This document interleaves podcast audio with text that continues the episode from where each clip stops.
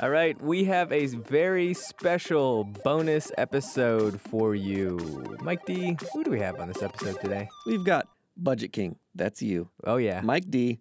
That's me. Third person, friggin' Cullen Bunn. Cullen Bunn. One of our favorite comic book writers. He made it to the podcast. He's written so many first issues. yes, and so many comic books that you love. If you don't love his comic books, you're doing comic book reading wrong. I Yeah. gotta tell you. uh, yeah, if you don't like his reading, I've got a gift for you, and it's these hands, all ten fingers.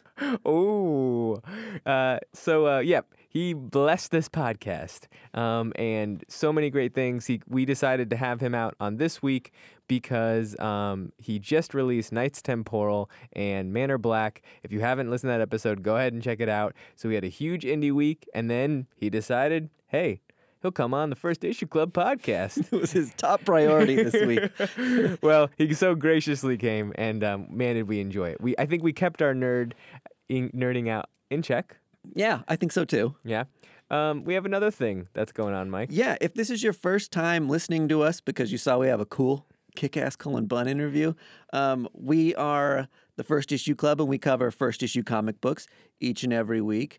Um, but as a lot of our fans know, we just started a Patreon page for our bonus content. So we're covering more stuff than just first issues, but we're doing it out of this feed so we can keep it clean, focused on comics' truest form, the first issue, and then we're going to get uber nerdy and super nerd out on our Patreon, which is the price of a single comic book once a month. Yep. You just buy an extra comic book, and then you get comic book commentary on all other things. We were occasionally getting called out from people saying, um, "Hey, do you only read first issues?" Yeah. And so now we have a Patreon to prove them wrong. Yep. Too many complainers out there. Why don't you ever cover an issue number two? well, we will. You just got to pay for it now, bub. number twos ain't free.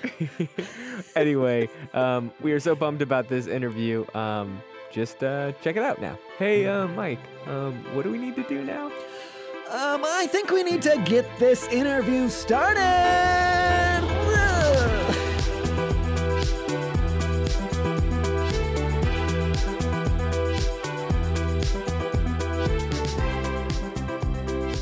Um, okay, so I think first of all, I think I'll just confess. Um, I'm a huge fan. I've, I've been a huge fan. Um, the Sixth Gun was kind of uh, a comic book that took me back into comic books since I had been out for a while, um, and I followed you over to Marvel as you went into Magneto and some Deadpool stuff. Um, and then you just kept on coming with the hits with all of your horror stuff. And so um, we, as a podcast, have been following you for a long time um, and we're really excited. And, and we thought this is the perfect week with just two amazing indie books that you had out this week. Exactly right. Um, I know you're a Midwest guy, but I thought I'd start out with like, where exactly are you from? You mean well? Uh, well, first of all, thank you for the kind words. Uh, yeah, so yeah, I, I live in the Midwest now. Uh, I grew up uh, in North Carolina, um, but uh, but I've lived in in Missouri for at this point for uh, longer than I lived in North Carolina. So I grew up in North Carolina, but I've been in Missouri for a long time now. What's what's that like being a comic book writer from the Midwest? I think there used to be a time when the coasts were kind of like the most plugged in places to to be a writer. What what's your experience like uh, now being a writer? Is it much of a difference being in any particular area of the country? Um, not so much. I mean, it, yeah, at one point, at one time, if you wanted to really make it in in comics, you kind of had to be in New York City, you know, Right, yeah. and uh, and um, but that's changed, you know, over the years. I've never faced uh, a real issue with it on the comic book front. It had already uh, decentralized, so you know, de- you know, it, it spread out across the world. I mean, there's a lot of, I mean, there's a, a lot of really talented comic book creators in in you know in Missouri in particular, uh, you know, just in the Midwest, but just all over the country. Uh, you know, the the internet and being able to you know telecommute if you need to uh, has always been uh, has made it very easy. Uh, I still, you know, there have been times over the years where Marvel or DC has you know done summits where they bring writers out to to their offices for a few days to talk story, but for the most part, uh, working here has been pretty, you know, working from home has been pretty, pretty easy. Um, and uh, you know, I've never had any, you know, any real issues with it. Uh, not in comics anyway. There's still uh, when you start dealing with uh, with you know Hollywood and, and things like that. There's still uh, there are still some difficulties working from from the Midwest, uh, but uh, but even that is sort of starting to to to the you know those restrictions I guess are starting to loosen a little. Do do you have stuff that's like in in the Hollywood uh, hopper at all? Yeah, yeah. I mean, I have several of my comics that are currently either you know optioned or under development or or you know in very in various stages of development at different places. Um, and uh, and I'm you know I've been writing a few uh, a few pilot scripts and, and feature scripts over the last uh, last few months and things like that. So so it's something uh, that I'm dabbling in for sure. Cool. That's awesome. Well, I can't wait for all of those. And have, have, is yeah, this, unfortunately, most of it, most of that stuff, it's like you know I have to wait for. I have to wait for someone else to announce it, you know. That's what I was gonna say. I, we're pretty up on that stuff, and I was like, I haven't seen. Maybe I missed Yeah, it. there- Yeah. there's some there's some stuff uh, uh there's there there's always there's always stuff in the works right and uh the ch- the chances of it happening are are always pretty slim i believe it when i see it but uh but yeah there's there's always stuff going on That's awesome. So I I think one thing that strikes me about you in particular is like you your nerd kind of roots go insanely deep. Like whether it's horror, it's history. I ran into you at a con once, and you were telling me how pumped you were to write Micronauts because it was like something from your past, and even like in, in Sixth Gun on the the twenty first issue when you do a nod to GI Joe with the with the silent issue. yeah you um, want to know you know what's funny about that just to interrupt you what's Yeah. funny about that issue uh, so that was a nod to GI Joe issue 21, which was the silent Snake Eye, the first silent, you know, Snake Eyes issue. Um, and and Brian Hurtt and I wanted to do a silent issue from the beginning. We didn't plan it to be 21 though. We just knew we were going to do a silent issue. It just happened to fall on issue 21, which was kind of perfect. Oh, Uh, that's I- crazy. Okay. I know. I always think that's funny. Uh, we were actually doing a signing at a comic book store, and we mentioned that we were doing a silent issue. And one of the employees said, "Oh, is, is it going to be issue 21?" And uh, and both of us were kind of taken aback. We had not remembered that it was GI Joe 21, and uh, and we were like, "Oh, wow, yeah, it is." so, Okay, that's comforting to me because I, I learned about the GI Joe issue from your issue, and and so Oh, that's awesome. Yeah, As- but I mean along those lines, like I, I guess since you do have so many nerd roots that kind of I'd always like amaze your audience is like what what was it like growing up Cullen? Like what were the things you were into? well, uh, I was into uh, I was into almost anything nerdy, I guess. You know, I, I grew up reading comics. I was reading comics from a very young age. Uh, you know, I, it was a it was a beautiful time where you could get comics at the you know the grocery store down the street, uh, and uh, and you could get them at garage sales for you know fifty comics for five dollars and things like that. So I was reading any comic I could get my hands on, uh, from superheroes to horror stuff. Um, I was uh, I was big into Dungeons and Dragons. I really loved that game and, and just role playing games in general. As I got older into into other you know other role playing games, but then I liked all the movies and you know t- you know geek TV shows and you know pretty much I was and, and novels. I was reading you know Tolkien and Lovecraft and Stephen King. Anything I could get my hands on, I was uh, I was super excited about you know, I think, you know, it's interesting because now there's so much of it. Um, I think I would still be hungry for it, but there's so much of it. Uh, when I was a kid, there was still a lot, but it didn't, uh, it, it felt like I was, uh, you know, whenever I found something, it was a, a remarkable, you know, a remarkable experience. And are you, are you originally from the South? Is that right?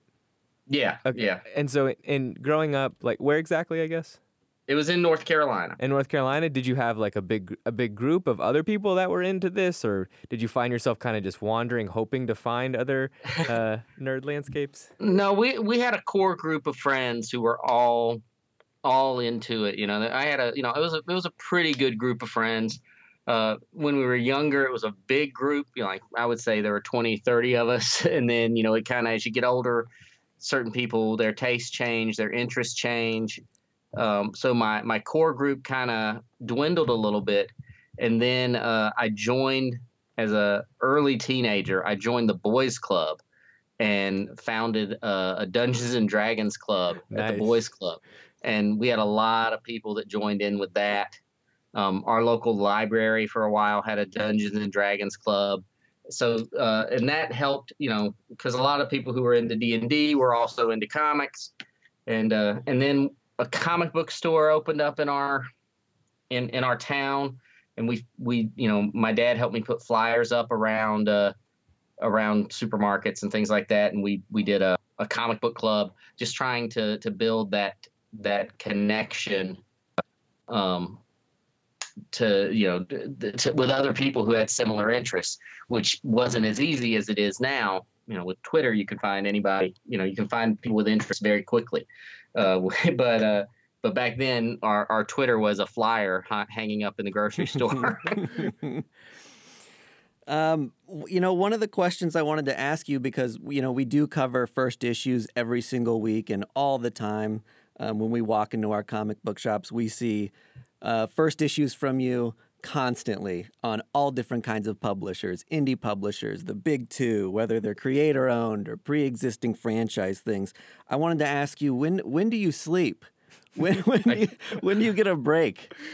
Uh, between scripts, I take a thirty minute nap between each script. No, it must... no you know, uh, it's funny. I mean, I I do work long hours and I work you know a lot during the week uh, but the last, even the last several months, I felt like uh, I've been letting it slide a little bit. Like I'm not working as much as I I want to or or should be. So uh, I feel like I'm slacking off. Well, I, am surprised felt, to hear I that. Like, yeah, I felt like I'm I've, I've been slacking off for a couple of for a couple of months now.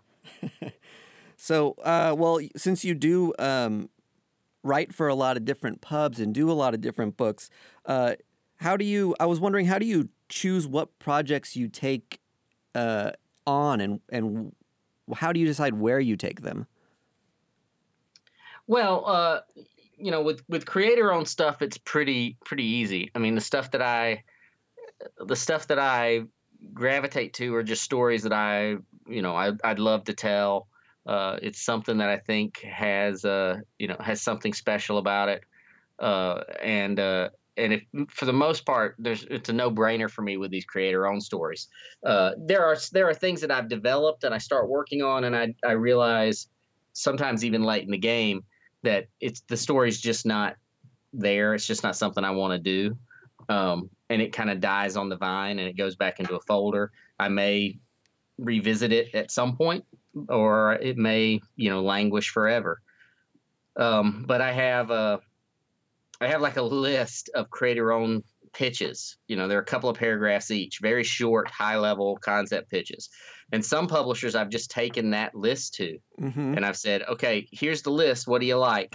and, uh, and you know they'll come back and they say well, we like this story and then i'll start developing it for them and fleshing it out a little bit um, and other times the publisher comes to me and says we need a we need you know you know well with creator own, it's happened a couple of times with aftershock, and so the the the the biggest example I guess I can give is I did I had given aftershock that list of story ideas, and they picked a couple off that list that they liked, and I developed them out, and I finished one of those series. And after that series, Aftershock came back and said, We'd love to do another book with you, and we'd love for you to work with this artist again and they just mentioned in the email, and the artist loves Dracula. so that night, I sat down and wrote a pitch for a story that would, would become Brothers Dracul, which was about uh, Vlad Tepes and his brother Radu uh, being trained as vampire hunters when they were teenagers. And, uh, and that became Brothers Dracul. And I put that pitch together because I knew the artist wanted to do something with Dracula. I thought it would be, you know, a fun story, and that's where that came from. So sometimes they just come, you know, immediately off, you know, out of my head, and and that's what hap- what that's what happens with them. Um, with Marvel and DC, it's a little different. you know, early on I would take whatever they would offer me. Um, and then as time went by, I realized there are certain stories, uh, you know, I, I, I'm just not right for. So I, I try only to take the work and the stories that I think I have something I can contribute or I really think I can breathe some life into it or in or I just think it's going to be, you know, a lot of fun. so yeah. it all depends on that. That's some Um, that's something that I've always wondered when you when you know creators do take on these like huge flagship books like you've written for like X-Men or Venom. Um, you know, it it seems like you would have to be a big fan of books like that with such a rich history and complicated backstory to to jump in. Can you can you speak to some like preparation of writing for books like that? Well, it, it all depends on the book. You know, I've written a ton of Deadpool stuff over over the years, uh, and I was not a Deadpool fan when I took my first Deadpool project. Uh, Marvel called me and said, "Would you like to do uh, a book? We don't know what it's. We don't know anything about it except we want it to be called Deadpool Kills the Marvel Universe." and uh, and at the time, I needed work, and I was you know ready to do a big you know ready to do work for Marvel in a bigger way so I immediately agreed to it. But at the, I wasn't I wasn't a huge Deadpool fan. I just knew that I uh, I immediately had a story in mind and an approach to Deadpool that I thought would be a little different than what people were would be expecting. Um, and now I've grown to appreciate Deadpool a lot more over the years, uh, having written so many Deadpool stories. But I wasn't. I don't think you absolutely have to be a fan of these characters to take on um, to take on one of these stories. Uh, now, in the case of X Men, I loved X Men since I was a kid. So writing, you know, writing Uncanny X Men and Magneto and and X Men Blue, those were all dream projects for me. So uh, the research I did with those is that I've been reading X Men forever. You know, I, I was I was there, and I just uh, you know I, I I just wanted to tell the kind of stories that I remembered loving as a as an X Men fan. Um, so when you get these projects, you either you know you can do a lot of research. You can I I typically I tend to when I get a new project dig into the character, read other stories that other people have done. You know, read as many of the of those you know of the storylines as I can. If I'm not familiar with them already, I become familiar with them just to get a tone of the character and and an idea of what's you know come before. Yeah, I'll say that uh, I know Mike and I have both read that Magneto run that you did, uh, and it's a book that we've certainly recommended to a lot of people. Like we are huge fans of that one. Um, but just wondering, um, since you have written for so many different titles, is there like a bucket list book that you have? Like, what's your like white whale that you're chasing? Um, you know, I don't know. Yeah. Uh, at this point, it's always the, easy answer is always it's whatever whatever the next creator-owned project is. Um, and and that sounds like a cop out answer, but in all honesty, uh, my frequent collaborator Brian Hurtt and I just sent off a new proposal to a publisher this week, and and that's one I'm really excited about. And I'm really got my fingers crossed that that that book happens because I think it'll be something special. Um, from a you know from a a fandom perspective, I'd love to write some of Marvel's horror characters or some of DC's horror characters, Swamp Thing, uh, or Man Thing. So I can go either one, Marvel or DC. Uh, any of the swamp creatures, it, I'd be excited to write. Um, you know, I've always felt that both both Marvel and DC have always kind of ignored the fact that I write a ton of horror books. Yeah. Um, and the fact that Deadpool kills the Marvel Universe, yes, is a Deadpool book. It's also a horror a horror book. If you you know, Right, It's yeah. it's not written as anything other than uh, a, a very dark horror story. To be honest, it just happens to star Deadpool. So along those lines, and this, I'm getting to a different question that I was going to ask. I guess that's that's how I think of you is somewhat of your brand as like horror and and sometimes like a little bit like um, southern or mi- midwestern kind of country horror when it when it's Sure. appropriate. Like, is that something that you embrace, um, or is that something that you just feel kind of just got lopped on because like people liked that stuff that you wrote? no, uh, I think I think for a while I kind of avoided it. You know, I didn't I didn't want to be uh, branded as any kind of writer. So I I don't know that I actually actively avoided it, but I didn't uh, I didn't go after it. Uh, these days, I see myself as a horror writer. Um, I, there are some other things I do. You know, I, I I'm I'm I'm interested in other types of stories, but uh, but I absolutely uh, gravitate more frequently to darker stories, horror you know horror stories, and uh, and that's the kind of stuff I like most. So I don't uh, I don't shy away from that moniker if people want to call me a horror writer. Cool. Well, I mean that is a great segue. We we have you here because you had two new book books last week. You had uh, Manor Black out on Dark Horse and Knights Temporal out on Aftershock. Um, let's talk about Manor Black for a minute, if that's okay. You sure. You, you want to set it up for like what what is Manor Black for those who may not have read it yet? Sure. So Manor Black is a book that I'm co-writing with uh, I mentioned him earlier with Brian Hurtt.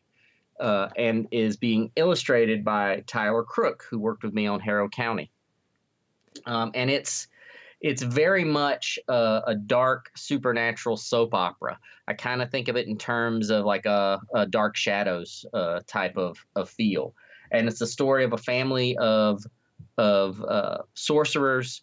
Uh, the head of that family is getting ready to uh, go on to whatever's beyond this life, so he has to choose. He has to make some choices in terms of who's going to succeed him as a you know, as as the new head of the family. Um, and as he's in the midst of making that choice, this stranger kind of comes into their to their life.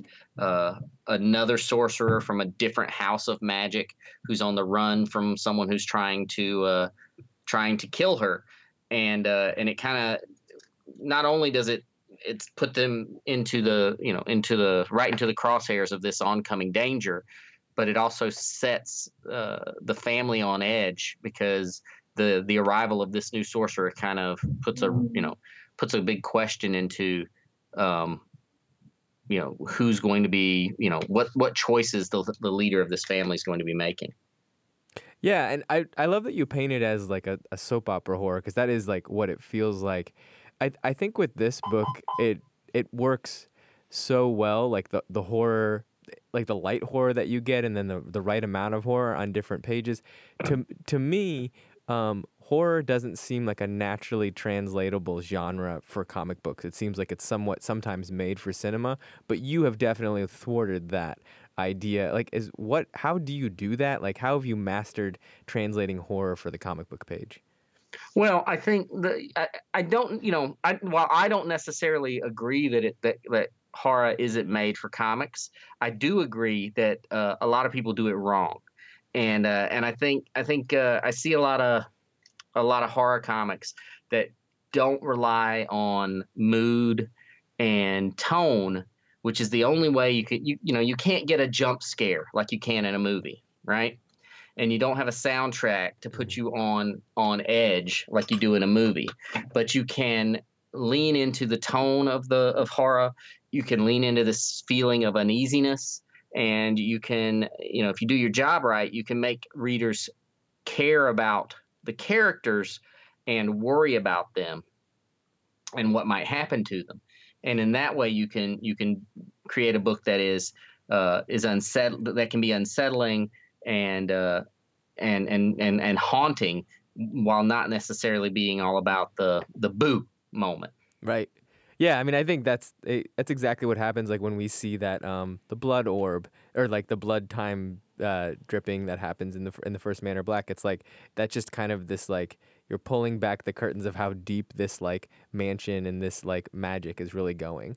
Um, so yeah, yeah, and, and, and we want you know, uh, Brian and I are very much. Uh, we love building worlds. We can't help but really try to dig in and and try to create a, a bigger mythology around everything we do.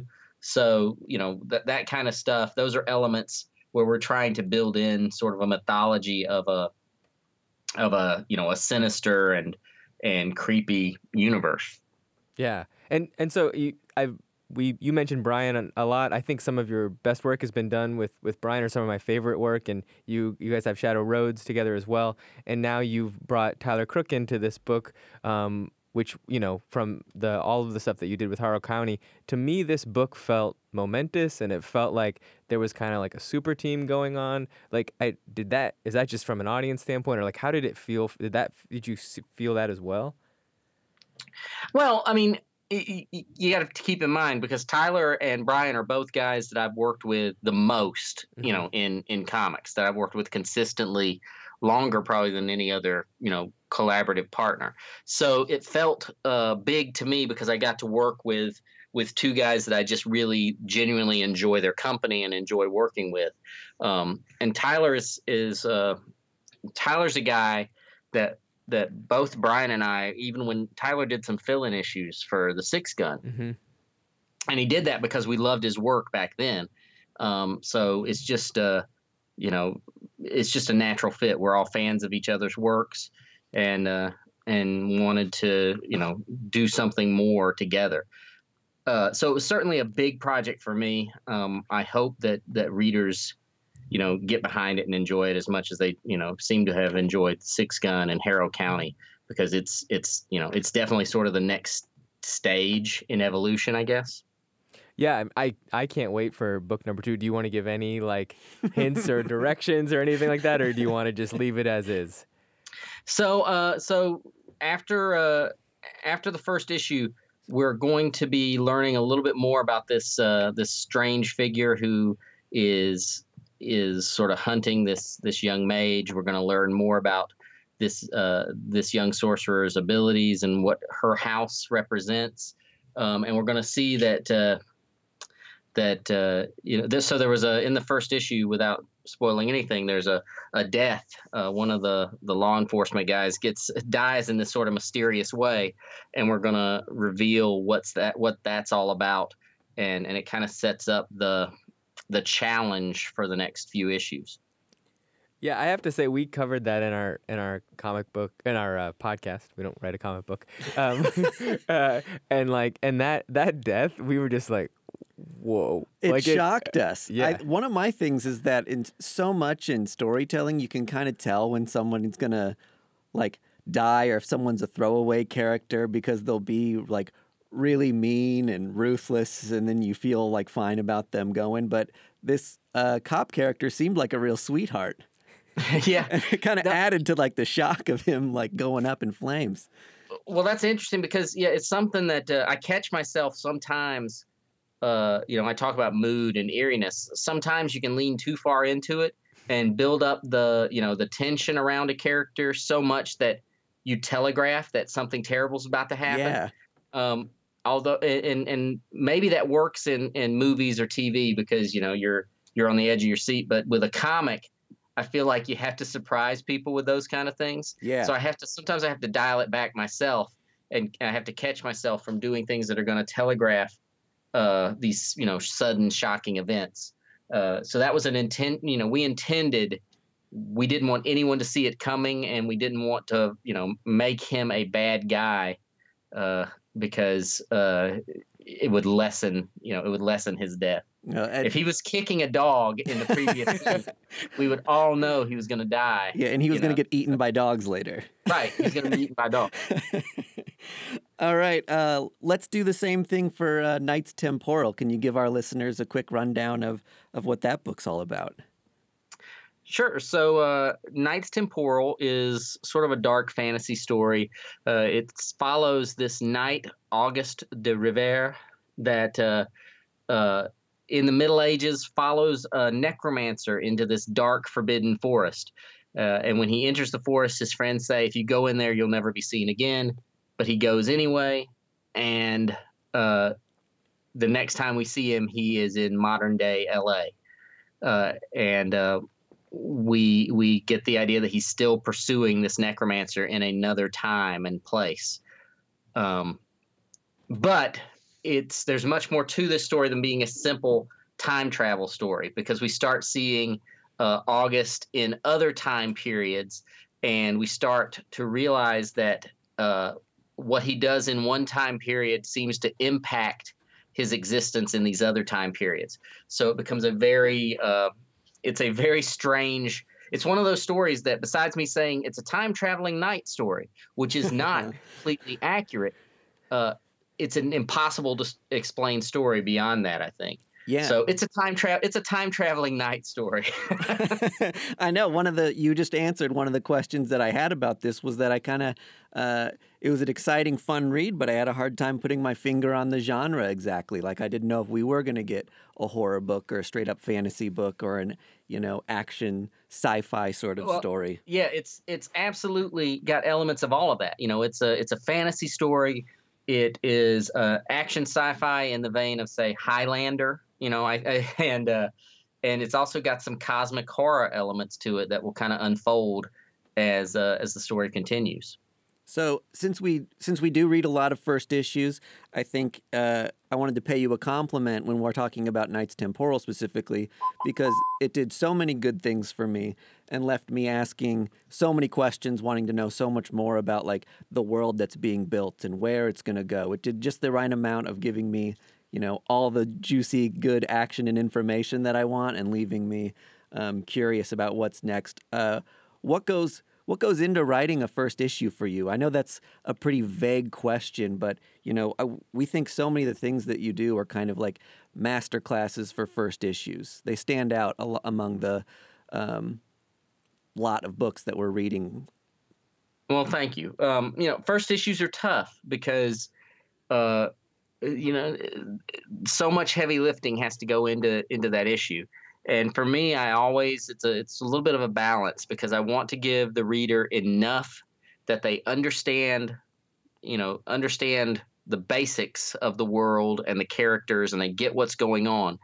But I never want to give them so much that I'm telling them everything in the in the first issue. I don't want to uh, you know, if if with Knight, Knight's Temporal, for instance, absolutely has elements that are confusing and intentionally so, because I don't, you know, I could have easily said, uh, August has gone through time, but the secret is, you know, and then reveal Mhm. it. Um, and instead, I'd rather reveal enough that we know that he's going through time, but there's something wonky about it. There's something not, uh, not traditional time travel uh, and hopefully get people to read the next issue trying to figure it out. And uh, and I don't reveal all of it in the next issue either. I just you know I I, I reveal I kind of feed you know bits and pieces of the truth out until you know until most of it comes together because I feel like that makes it a more uh, uh, immersive experience. I feel like the readers are experiencing along with the characters in some degree, and I feel like it makes it feel more real uh, when readers are are learning as you go along instead of being you know having a big info dump of you know this is the you know this is the world you're about to explore uh, which maybe has its place in some books but uh, in, in in most of mine i'd rather throw the reader into it let them kind of accept that this is what's going on and they learn with you know they learn right along as the story's going. Yeah, it, it's a fun book to discuss with another group too, because we in our in our club we tried to figure out like what exactly are these like crystal-like things. What, Oh, yeah. What do they hold? um, and then like, what's the is her name Jane Fool? Uh, yes Yeah. jane fool yeah, like what what is her intention? Um, definitely doesn't seem like completely like uh, good. Um, and like where wh- how is she gonna direct this narrative was fun to just kind of debate and stuff. So it's yeah. Well, I, you know, if you know, with Knights Temporal in particular, I'm hoping that everything you think, you know, the debates that you're having, um, I'm hoping they're all that you're all wrong. I, I'm hoping that I surprise you with where it's going, and and what. Uh, uh, you know what the the motivation of these various uh, entities and, and characters are. Cool. Well, I can't wait for that then, because that's that seems to be like the best kind of book. I'm often wrong though. So, um, is there anything that you want to like uh, leave or say or promote or have anything um, that you have coming that you want to hype people up on? Well, I just, uh, you know, I'd, I'd, I'd love it if people, if you haven't read Knights Temporal, if you haven't read Manor Black, you can still, uh, still get them at your local comic shop. And, and if you like it, uh, absolutely, please tell your, your retailer that you'd like to, to subscribe to it and have them pull it for you. Um, you know, it does help with, with books, especially indie books like those. Um, and uh, and if you read them and like them, I'd love for you know let me know. Uh, you can find me very easily on Twitter. It's uh, just at Cullen Bunn, and uh, I love to hear from people who have. Uh, I'd love to hear what people think of, book, of the books. Cool. Well, we sing your praises a lot, so um, we were so overjoyed to have you here. So thanks so much. Well, thank you so much. I really appreciate it, guys. Yeah, totally. This has been another episode of First Issue Club. We are a proud member of the Fountain City Frequency family of podcasts. Our music is provided by Primary Color Music. We are recorded in KCUR studios. You can find us, rate us, friend, and follow us on YouTube, Twitter, Facebook, Instagram, email, and your favorite listening platforms at First Issue Club, F I R S T.